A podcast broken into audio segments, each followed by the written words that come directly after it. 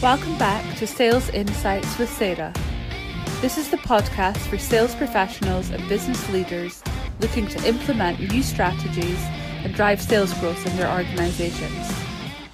I'm your host, Sarah Downs, and my guests and I will be sharing with you some of our own experiences in business and sales insights to help you gain focus and take action.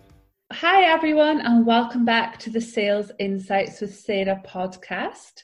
Today, I am delighted to have Simon Delve with me, who is awesome, and this is going to be an amazing interview. I'm really excited about it. Um, so, a bit of background is I met Simon in, at an event in London, not even two years ago now, and we have grown a relationship through business and actually ended up becoming good friends since then. And every time I'm around Simon, I learn from his experience, his insight. I think he's such an inspirational and motivational guy for so many reasons. And I needed to get him on the podcast to share that with you all. Um, so Simon spoke at our DucatiCon event in March this year, which was his first time on stage. And since then, he has launched his own podcast, which we'll be telling you about soon.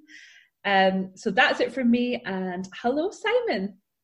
Hello, Sarah. Thank you for having me on the podcast. I'm really excited to be here. Um, like you said, we've met um, a little while back now, and you know, through that friendship, you know, I've had the pleasure of speaking on stage at one of your events, uh, and I'm happy to support you on the podcast. It's a real pleasure. So thank you for having me. So today, Simon and I are going to have a conversation all about sales culture. So I think it's best probably to go back to the start of your journey, Simon. And if you could tell us a little bit about what, I guess, why you got into sales initially in the first place, and a little bit about your journey to date, that would be amazing. Okay, brilliant. So my the majority of my sales experience has been in the automotive industry, and the I think the, the part of the selling came from I worked in the Land Rover um, brand for the majority of my career. So part of the selling was the vehicles and the brand, um, and that kind of got me wanting to get more involved with with the customers and, talk about the vehicles and so much what they what they offer people, the excitement that it brings to the customers, the customer service element of it. You know, seeing people buy a product and the smile on their face understanding how hard they've worked for something, um, and really what that purchase meant to somebody's life. And that was kind of the reason I got into sales because I wanted to get involved in that emotional aspect of it. And that's what brought me in. But before I ended up in sales, I was working on fixing them and working on the service desk. So I was helping people when they brought them in for maintenance. And through that experience, you learn that no matter what position you're in in any business, you're selling. You're a salesperson. You're either selling yourself or you're selling the product, you're selling the brand. But no matter what we're doing, we're all in sales, you know, regardless. So that was that's the aspect for me was the customer engagement, getting involved in those conversations and really helping people achieve and be part of their, their special day in their new vehicle. So did you start on the tools then? Were you in the like in the workshop? I did, yeah. So um, I went to college, and well, I went to school obviously first, and didn't really get out of school what I would have hoped to get out of school. My grades weren't um, weren't as good as I would have liked them to have been. So I planned on then going into the army. So I had to get a City and Guilds 383, in which I went into college. I achieved that. And by the time I wanted to go in the army, I decided I liked my friends and I liked my social life. So I decided to go and post CVs um, around every garage in the area. And fortunately, Land Rover rang me and they offered me an apprenticeship. So I spent five years as an apprentice up through to a fully qualified Land Rover technician. Awesome. And then found yourself wanting to be more, I guess, customer facing. And that took you into the sales part of the it did. I had a, I had a lucky break, which actually is quite ironic when I use that phrase. I've never said it before, but I did have a lucky break because when I was on the tools, I knew I wanted to get over into the showroom. But the way the path came is I fell down a step and I snapped my Achilles. Um, when that happened, I ended up on crutches and I didn't want to go um, and be on the sick. So I offered to work on the service desk, which was front of house. So it's supposed to be in at home. I spent my time on crutches working on the front of the house. And from that, I learned um, the ropes being out there, which enabled me to take that um, level into the sales arena. So when I learned the ropes, I served two years doing that. As soon as the job came up, I applied, I moved forward. And then I started working on Saturdays in my own time in the sales um, showroom to prove uh, my worth. And that's how I ended up being really where, where I wanted to be. Amazing. I think I've said to you before, Simon, um, I've worked with a lot of schools and colleges, and I'm yet to hear a child say to me, I want to be a salesperson. You know, I want to work in business development. I don't think it's usually something, you know, as a child or even when we leave school that we um, strive to become. But usually, you know, it's being on the journey that takes you there for one way, one reason or another. Um, so I'm not surprised that you you were on the tools first, or you know, in a different discipline first, at all. So um, you've obviously had quite an, a lot of experience now and worked your way through the team into sales management. Um, so what took you from being on the shop floor to, I guess, wanting to move then into the office and manage the team? Um, I think it, that's all around the culture. The, there's something inside of you. If you become a, a leader or a manager, there's something inside of you that makes you aware of everything else that's going on around you. You're not tunnel visioned. So when you when you're working um, and your real purpose is to serve, you want to help those around you, but you also want to help your customers. So the natural progression through anyone in that point, regardless what industry you're in, is you find yourself doing your own work, and the own work you're doing kind of becomes, I wouldn't say easy, but you're comfortable. You're comfortable, you can deliver on what you need to in your own role. And then you see your colleagues that might need a little bit of help. So you start getting involved, you start offering assistance, you start taking accountability for other people's actions, trying to help them. And that naturally pushes you up. So from that, you get a taste for it, and someone says, Thank you for your help. And it gives you a buzz. You think, Oh, wow, I've managed to help someone. So the next person says it, and you're like, Oh, actually, I think I've got something more here to offer, not just to customers, but also to my team and then you end up looking at positions above you and saying, okay, I think actually I want to now go into a leadership or management position where I can help all of my team and all of my customers and try and play a, play a more pivotal role in the business and the department. And how did you find that in automotive? Because obviously every sector is slightly different in what a typical sales culture would be um, my own experience of being a customer in a car garage or in a car showroom is that you never see the managers. You know, they're always hidden away in the office, and every time the salesperson needs sign off or to ask a question, they disappear and they come back with the answer. But my own experience is that you don't really see the managers, but they are supporting their team um, all the time. So, was it like that for you guys, or was it slightly different? I had um, I had various managers leading me through my time before I become a manager, and you pick up some habits that you want to take through with you for your career, but you also pick up some habits that you want to leave behind. You know, when everyone's got a different style. You know, I always say like four plus one and three plus two, they both make five. So there's no saying that one way is the only way, but you have to be comfortable with it it has to sit right with you. So some people can manage in one way and still be effective, but for another, they'll be like, I could never do that. And I think that's when you end up finding change of culture. So in businesses, when you get new managers, you normally get new people. Mm-hmm. And it's because people align with other with others. So it doesn't make the last manager bad. It doesn't mean, mean the current team that may end up changing are bad. It just means that we all want to work or play for somebody else that we tend to relate to. Um, so, through my experience, I had what I would say were very effective leaders that would lead me in a way that would get the best out of me. I'd have leaders that probably meant I didn't really enjoy my job as much as I'd want to enjoy it. Um, and then when you get into leadership and management, you realize that it isn't that easy, you know, and, and to please everybody, you can't, yeah. you know. So that's when you develop more of um,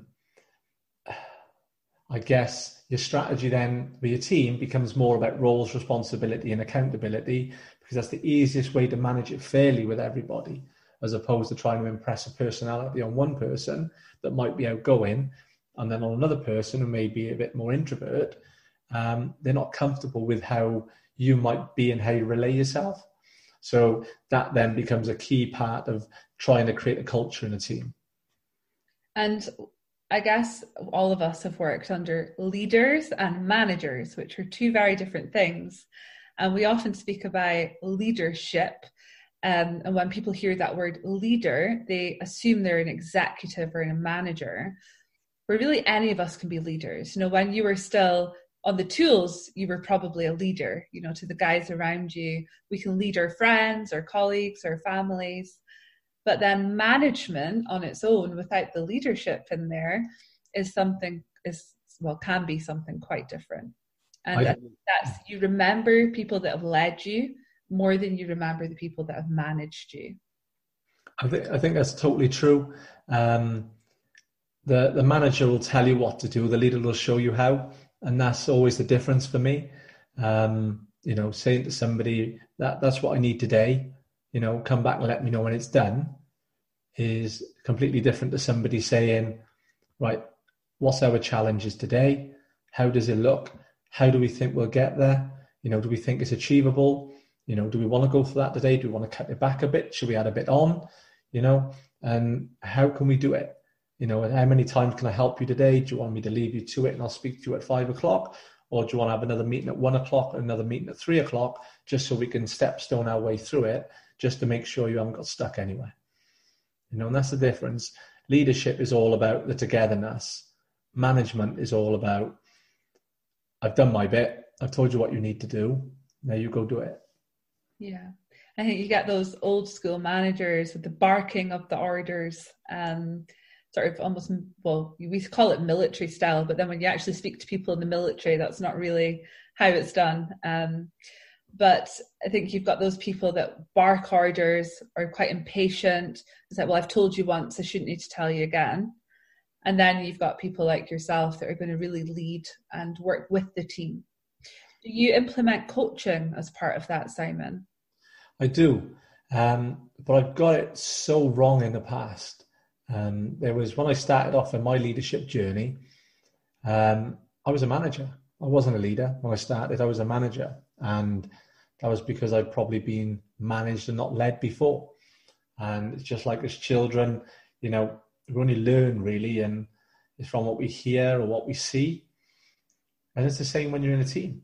You know, somebody will put you in a role that they know you don't know, and then all of a sudden they forget the fact that you don't know what you're doing and expect it done.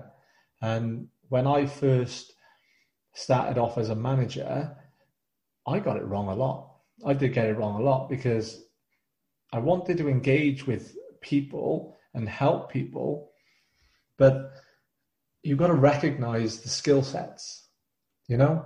And although I've always been somebody who'll talk a lot to somebody and I'll listen, I'll have a lot of empathy, a lot of compassion for them, um, sometimes the the element of taking them through the, the levels of learning wasn't strong enough, you know, and then that become an expectation.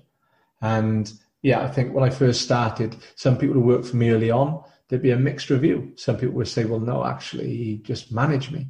Um, and it turned for me back in I started off as a manager in 2007, and it was probably 2010 when I really changed. Um, I had a, a, gentleman called Neil Fox, and he came down to look after the dealership for a couple of months. And he sat down after a couple of weeks and spoke to me. And he just asked me, you know, how I feel about my job. Am I enjoying it? So I love it. He said, Well, you're clearly very good at your job. He said, You're very good at what you do, you can get it done. he said, but how well do your team know you? How well do your team know you? And I was like, oh, pretty well. I'm sure they know me pretty well. and he said, well, I think I disagree. So we we then spoke further and deeper then, and he opened me up. He opened me right up and made me realize that for people to relate to me, they needed to understand me. And I could I could talk to anybody on a personal level and be there for them, but my vision for where I believe that people could take their potential and my vision for where I believe the business potential could go can come across um, as a suppression. Because if people can't see and feel what you can see and feel, all they hear is noise. They just see, oh my God, what, you know, he wants to do all this, he wants to do all that. Why is he telling me I can get all this done? And it was because I believed everybody that I worked with had super potential. They could all be amazing. But they didn't see it and they didn't see where I was coming from. So that was a turning point. That was when I started to really take leadership seriously and realize I needed to change more than I needed the people around me to change. Something I've always struggled with in managing and leading a team is that balance you need to have of my natural state is that sort of kind, compassionate, empathetic, but then you still have to be boss as well. You know you still need to be able to motivate people hold people accountable. I guess um, pull them up when something isn't right how did you manage to how did you manage to get that balance and i'm sure it would have taken some time maybe you're still working on it but I, I, I was too i've always found it easy to pull somebody up i've always found it really easy um, because I'm so straight laced in my mind. You know, it's like, well, that's my job, you know? And I would say to some people, so let's say for argument's sake, um, we had a punctuality problem. So somebody would be coming late. I say, okay, when when we had the interview, and you obviously went through all the positives, and we agreed that you're the right fit for the team. If you had told me that you were going to be late every day, do you think I still would have given you the job? And they'd look at me and be like, No. I say, Why wouldn't I have given you the job if you were late every day? Because that's not what you were looking for. It's not good. It's not punctual. So why is it okay now? You know, and I would just use little points like that to try and align people. So I've almost been too comfortable to have those conversations. Um, and I believe it's the way I kind of word it is the position the positions in work that we take are based on the decisions that we're willing to make. Yeah. And that's kind of how I see it. If you want to go into leadership or you want to go into management, you really have to be prepared to have a difficult conversation. Because regardless of how motivational or inspirational I wish to be, of how many lives I wish to change, people live their own life. And not everybody wants for themselves what I want for them. Yeah. Not everybody wants for the business that I want for the business. Some people don't see past the month or the year. They're living the day. And that day, whatever emotions they carry, everybody has to carry. Um, and the important thing about culture isn't about making sure that everyone's all right singly, it's making sure that the team is okay. Yeah. And having somebody that is down on the business can suppress somebody who's great in the business. And my my job is to make sure that both parties are okay. So the one that is down, I want to lift up, but the one that is up, I've got to protect them and make sure they don't come down. Yeah. Um, so you have to be aware in the business. That's the important thing with culture.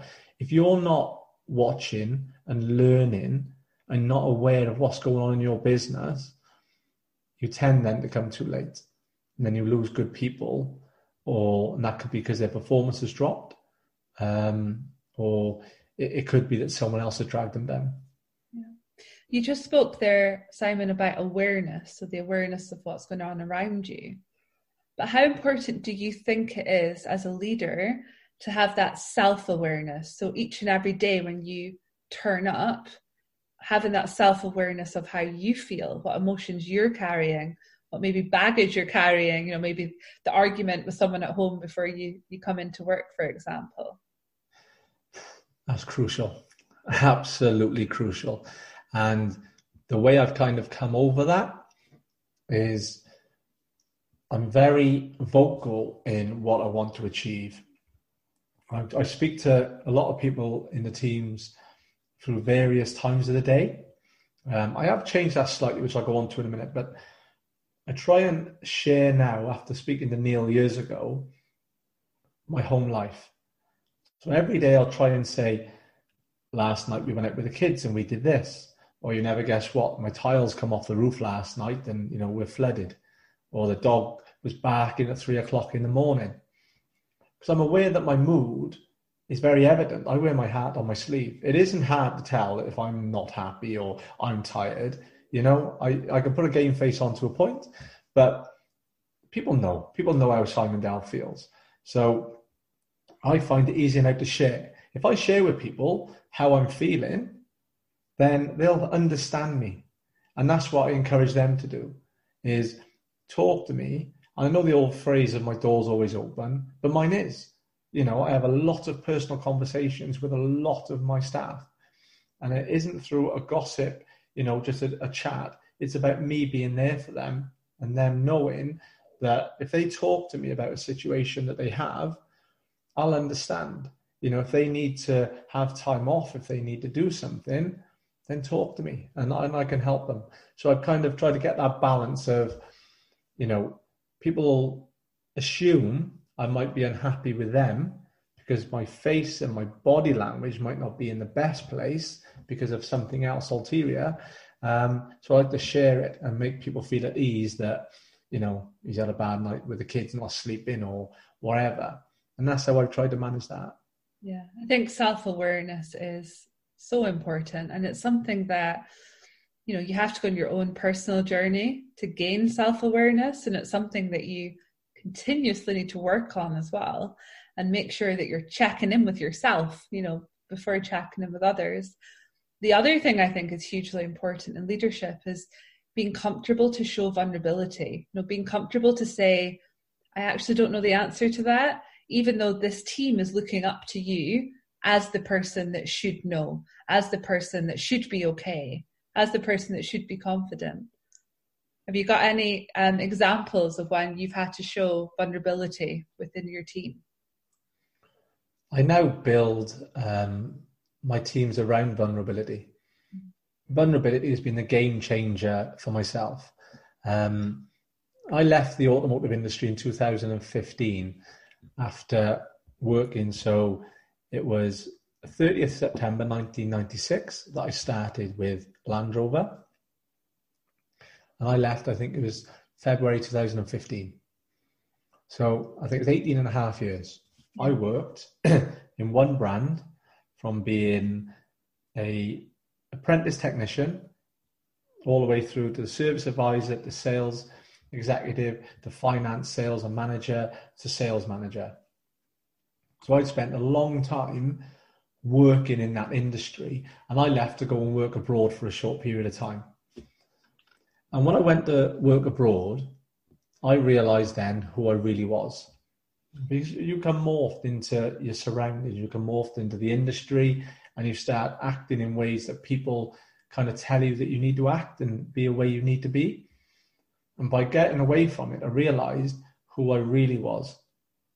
So going from the vulnerability in 2010 to learning to start sharing about myself, I was able to come back into the industry and actually be myself. Um, and from that, I now build my team around it because you've got to be able to empower your team. If you want to be the be all and end all, people won't grow. People won't grow because majority of people I've worked around, and not all of them, because there's some amazing people, but there's also a lot of ego driven people. And if you're driven by ego, you will not let people around you do it. You know, I've had leaders in the past where I'll, you know, put something forward and create something. And the next thing you know, it's, oh, I've done this, I've done that. And I'm like, really? I'll, I'll let you run with that. That's fine by me. Not bothered. Um, but this this goes on to another fact in, in business where people still don't employ people underneath them that are more qualified or better than them. because they're worried about their jobs. And that's one of the worst things you can do. I've got two managers in, in Lexus at the minute, uh, and they're tremendous. You know, they really are tremendous. And, you know, for any reason I wasn't working there, they're both in a position where, with a, a few bits of learning in different areas, you know, they've got a lot of qualities, and I'm proud of that. And that's where the vulnerability comes from because I will go to both of them every single day and ask them different questions about different areas that I might not know. Yeah. And what I found it enables you to do, like I've been to meetings and people say, how, how did you manage to get everything done?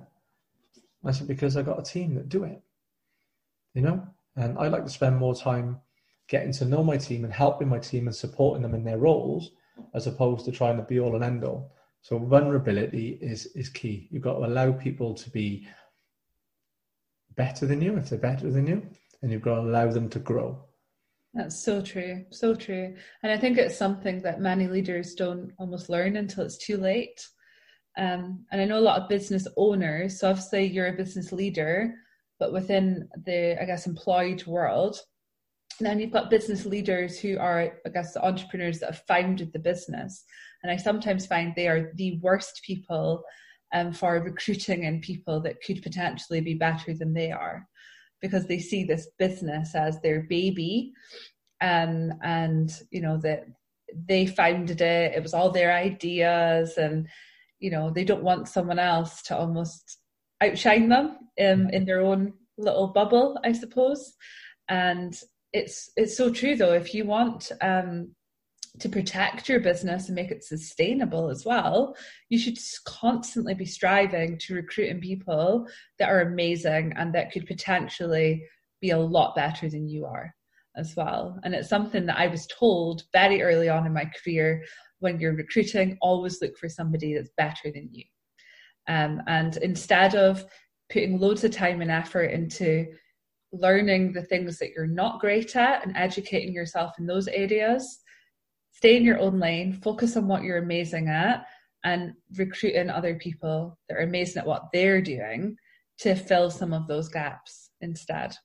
It is, and I think you know I always relay stuff back to to sport. I think sport's probably the easiest thing to relay everything back to, mm-hmm. and you know you'll have one goalkeeper and you might have one striker on the pitch, you know, and obviously you've got all the other players on there, and you know the striker doesn't want to be able to save, you know, and go into goals. And some, be honest, there's some goalkeepers I think they do want to be strikers when you watch the sport. However, you know, they all want to be able to help cover, but they appreciate that someone else is in a position in the team because they can do a job and they want to help everyone bring their best strengths out.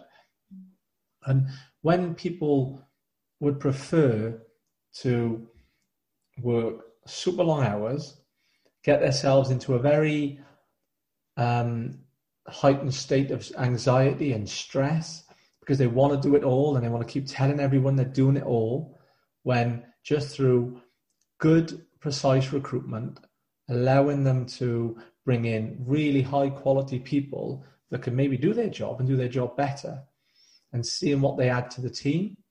You know, because you bring somebody good into the business, it lifts the whole team. Yeah. Every team goes quiet from time to time. It doesn't matter how motivational, inspirational you are as a leader or how the business is. Um, again, you go back to sport, all the sport teams, you know, whether it's F1 and they bring in a new driver, you know, whether it's rugby, football, they bring in new people. They bring them in because they want to lift the spirits of the team. They want to get everyone remotivated and, and you know, inspire them to go again. And is really important. Any business that's got an opportunity to bring a high quality um, recruiting should do it, regardless of how um, how high they might go or how good they will be compared to the employer. Is regardless whether they're better or not, they should be looking to bring the best people in. Yeah, and in say you know when recruiting for someone in sales and building that team, obviously not all salespeople are good at everything. You know, it's too much to ask that everyone is amazing at all competencies of sales.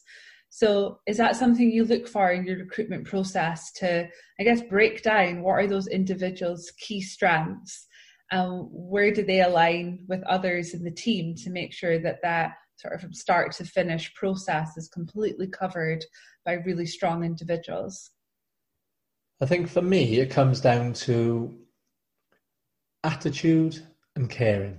They're the two things. So if we're recruiting, they're initially the first two things we'll look at. Has this person shown anything in their past when you go through their CV? And when you're with them, have they got a good attitude? Where have they represented a good attitude in the past? Where they failed, because we've all failed. I've failed so many times. I could write a book. Where they failed, do they care that they failed? You know, does someone sit with you in an interview and say, I failed there because I didn't show up? I failed there because I didn't do the work. I failed there because I didn't really commit. Or do they say, oh yeah, I had um had a boss and I didn't really like him and I don't think he I think he favored someone else and he didn't really like me, so I left, you know? Or they come up with some other reason that things happen. Now I know in the workplace there's definitely elements where some people are not treated well. I'm not going to say that it's not. I know that for 100%. So there will be genuine reasons why some people have left a role. But there's a lot of reasons when I've dug deep in interviews that really all the boss has done is ask them to be accountable and responsible for their role. And they've taken offense at that and they've left. Yeah. So you look at that and you think, you could be the best salesperson in the world. Yeah. But that ain't going to make no difference because if you come into my team, all you're going to do is change the dynamic. Because every time you're selling well, you're going to be, I've done it all. And when something goes wrong, you're going to be, oh, well, somebody did this and that's caused me to fail. Yeah. And that's the worst element. So the first things we look for is attitude and caring. If we can find that in somebody, then it comes down to commitment from both sides. So if you came to me for an interview and you said to me, Hi, Simon, I'm Sarah. This is where I've demonstrated that I've got a good attitude and I care. Brilliant. But I've never sold in my life. Okay. So then I decide to bring Sarah into the business. Brilliant. At what point does it then become fair that I expect you to be able to sell and deliver a result? Mm-hmm. It becomes fair when I've delivered on my promise. When I've taken you through the coaching and I've shown you everything you need to do to become a competent sales professional, and we've confirmed that I've shown you how to do it, you've shown me that you can do it, then I can say, right then, Sarah, now it's time. Now it's time for you to deliver. And this is what I expect. Until that point, I can never ask of you why you haven't done the job Yeah. because you told me in the interview that you've never done the job. And that's where we work in terms of where our expectancy levels. So people that maybe I haven't grown a long relationship with in sales, it's never down to ability. It's always down to attitude and caring. Because you've got to be able to work at an intense level in sales. You've got to be able to ring the phone every day, get off your seat, go speak to people every day, and you've got to want it there is an element of hunger that you need. And I could show you all the processes in the world. I could talk to you for 20 minutes every day in coaching sessions and tell you. But if you don't leave a seat, if you don't pick the phone up, if you turn up late, if you can't be bothered to polish your shoes, I cannot help you. So that's where I get the measurement through who I can and who I can't help. And what it's amazing to hear because we obviously work with a lot of um, teams of executives and have the conversation around sales recruitment, um, whether that be a junior person right through to a VP of sales. And it's too often focused on the competencies, like the abilities, as you said, where really all of that stuff can be taught quite easily. If that person is coachable, they have a drive and a desire to achieve, they're committed, like you said, and also they take personal responsibility. They're not just going to always be blaming, you know, the manager, the product, the I don't know, COVID, for example, right now, an industry downturn, the fact it's not payday weekend. You know, there's so many things or excuses that salespeople can use. And you're right, if you get someone that is truly committed, they're going to take personal responsibility for their own actions, but also pay, take responsibility for what that team achieves. Um, and they have the right dri- drive, desire, and they're coachable, then really the competencies don't matter. That's the easy bit in some respects. It comes back to the competencies then of the company. Yeah. Because, you know, the company has to deliver. You know, there's no company out there that has the divine right to have employees. Yeah. They haven't. And a lot of them think they might, but they haven't. You know, we're, we're all born into, into this life with opportunity and choice. You know, the fact that somebody sends me a CV, I take a lot of pride in that, that somebody wants to work in our business. Um, and if somebody agrees to start in our business, I'm actually really excited about it because there's so many businesses out there. There's so many places people could go to work. And I know we're in a difficult situation where people say, well, you know, you might be desperate for a job now because of some unemployment. But it's still nice that somebody wants to come and meet you. And then they say, do you know what? I'm going to get up every day at six o'clock in the morning and I'm going to go to work and I'm going to spend all day trying to help you in your business with my time.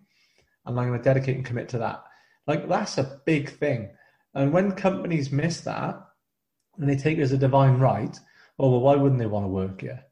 Hmm. Well, why would they want to work here? Yeah. And you've got to always look at that and try and deliver.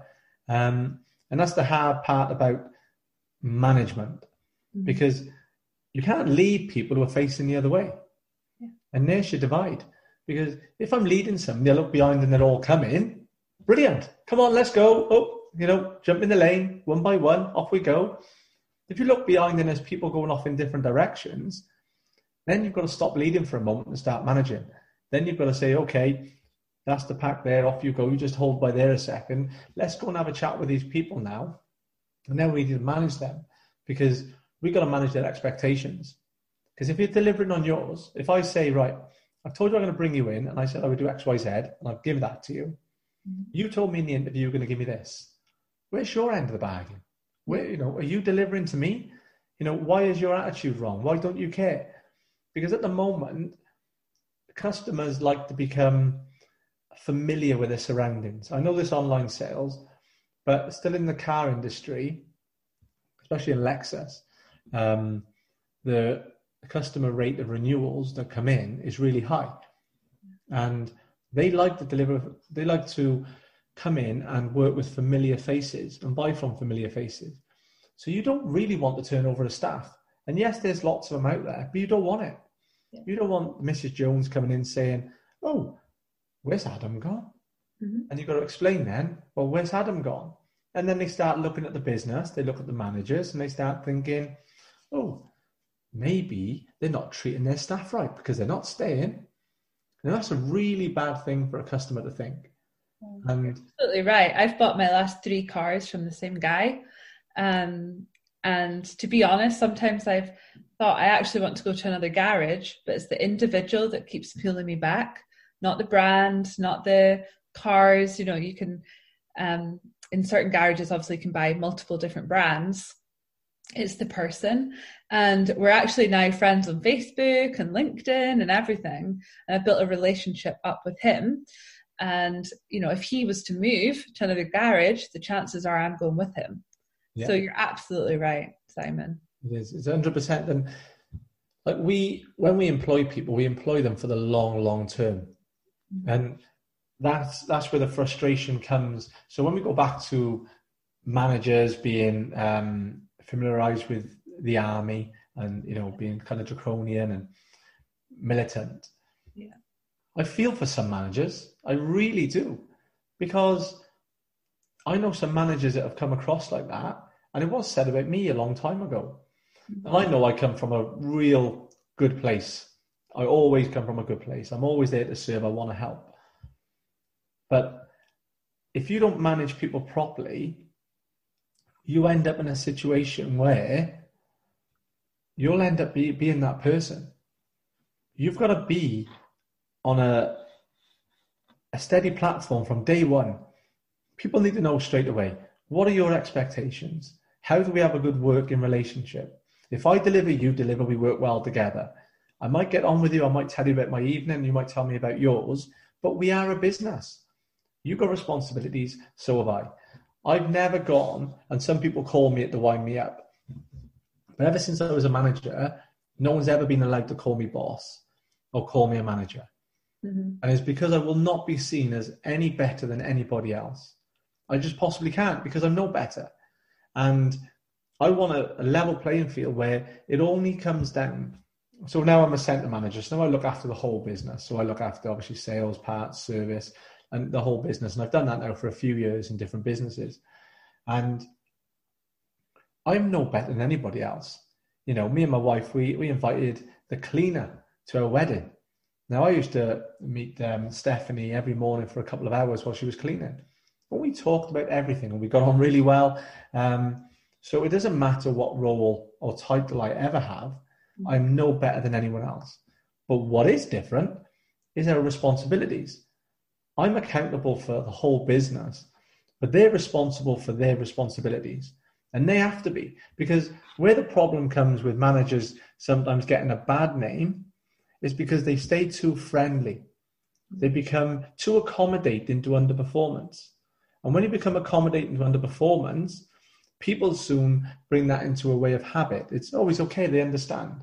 And mm. then when the manager says, right, now it's time to step up, and that person's like, that ain't happening. You've always been okay. and the manager's like, well, no, you've got to do it. Yeah. And then the conflict comes in.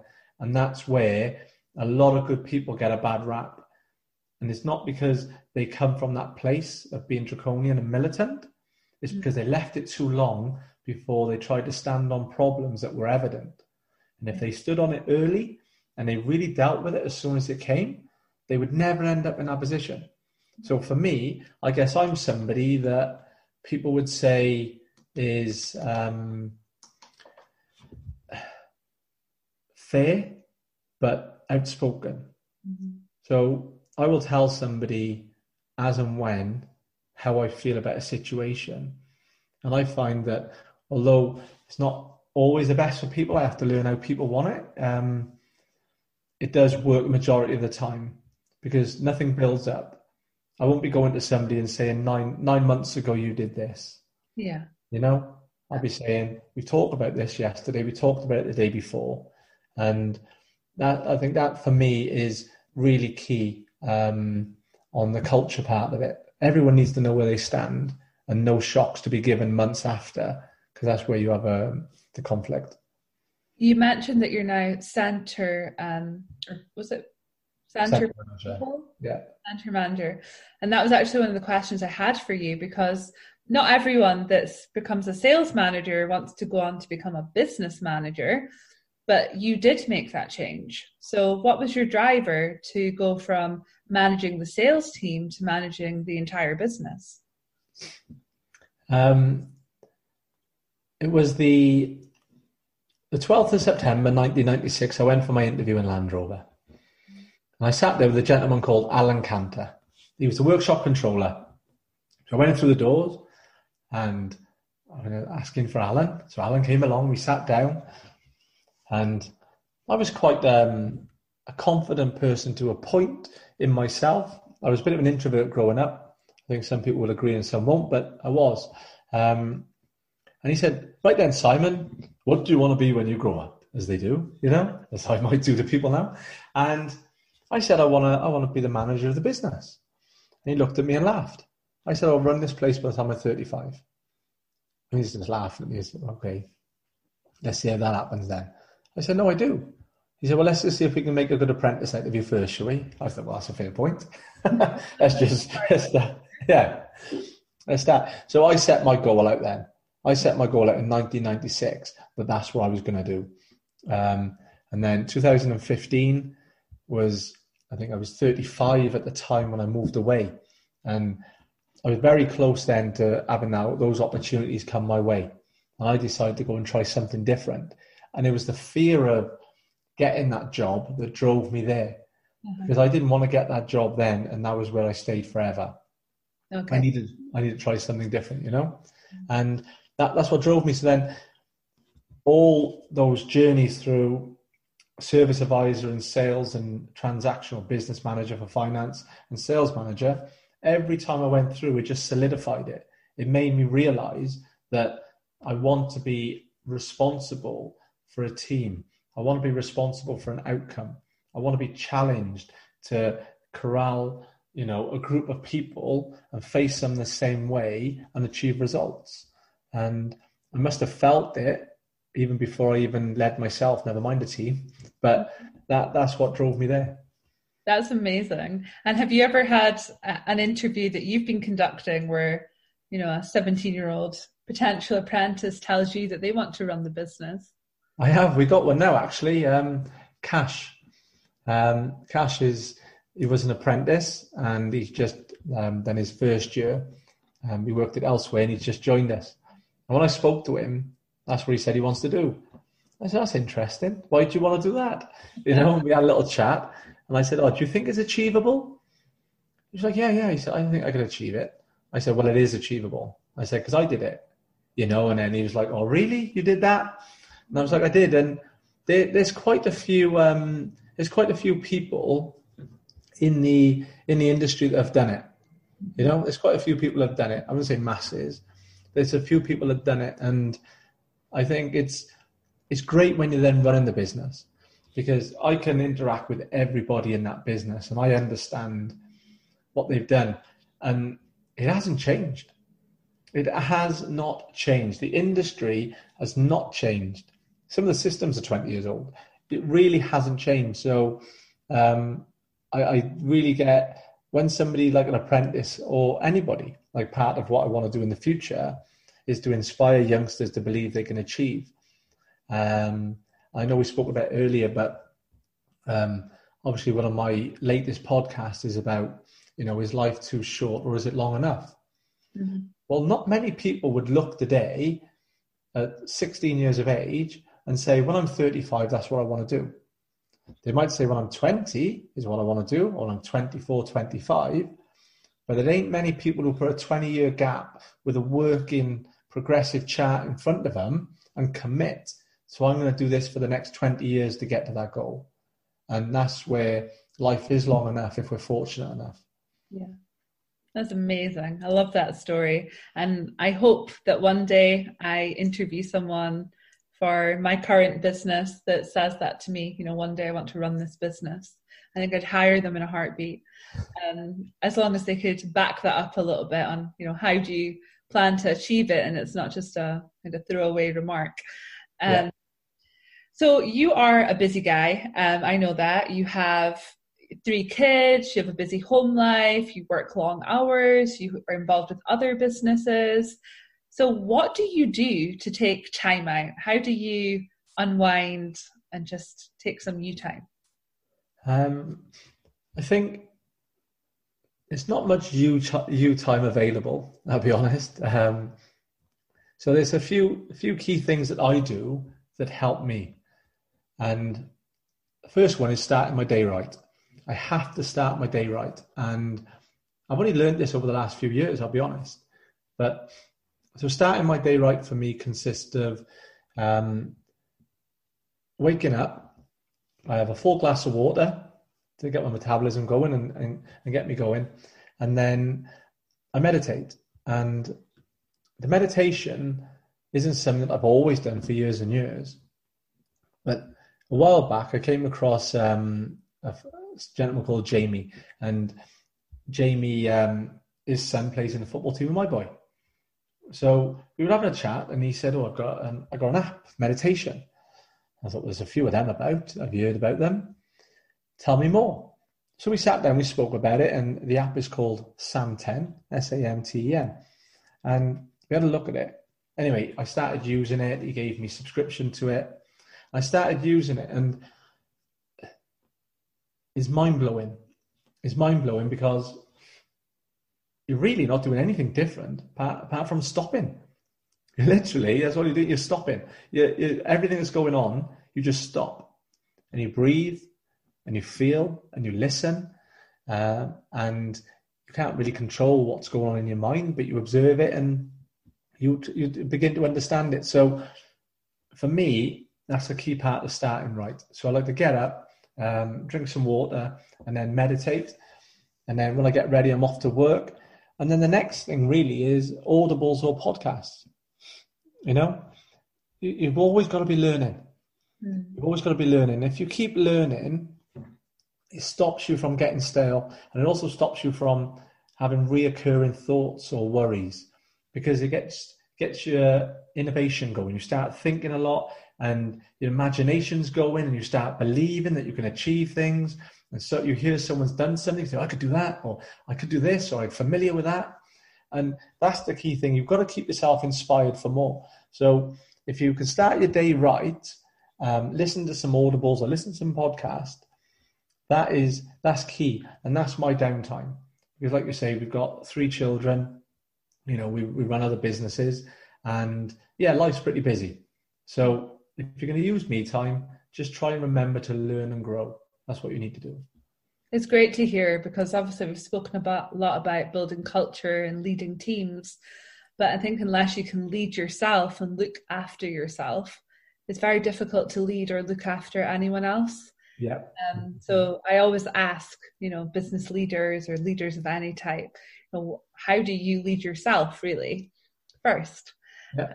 I think that's so important. So I'm really aware of time. And firstly, thank you so much for giving me time on your Sunday evening because I know, like we said already, you live a, a busy life. Um, and it's very evident that I'm in Scotland and you're in Wales right now because the, the light on the cameras is different and darker and darker here um, up north.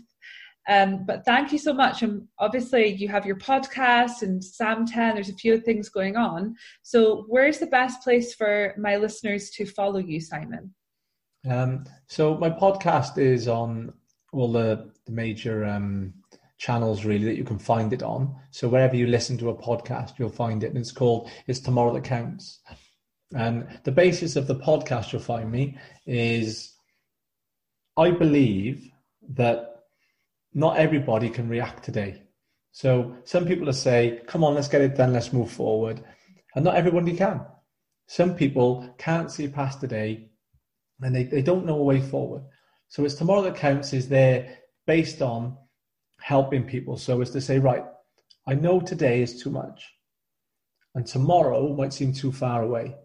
So we just want to bridge that gap and help people try and baby step from where they are to believe that tomorrow can count, to believe that tomorrow can bring them a better day than what they're getting today. And, you know, especially from TakaraCon, we had some amazing speakers up there and you did an amazing job. And there was a few people up there that really lived to tell the story about going through adversity and beyond. You really do. There's like, there'd be some people that might have suffered what they suffer and may not see a way through. You know, we, we talk about one of, one of your guests that had a very unfortunate um, circumstance, life changing, horrific injury. And then he went on to row the channel. And you never have thought it, you know? So, yeah, you can find me on It's Tomorrow That Counts. Um, and Samten, you can download the app in, in any way you want, really. So that's the best places to, to find it. You'll find it Tomorrow That Counts on Instagram as well. So I welcome anybody that wants to come along and join my journey. Well, I'll put the links to everything in the show notes as well to make it easy for you guys to follow Simon. Um, and just want to say another huge thank you to you um, for giving me your time. I'm really excited to get this episode out there and share all of your insight and experience with my listeners. Um, and I'll speak to you soon. So, thank you everyone for listening, and we'll see you on the next episode. Thank you for listening to the Sales Insights with Sarah podcast. Remember to subscribe if you haven't already so that you are notified of every new episode. If you could take a few minutes to leave a review, it would be greatly appreciated. See you next time.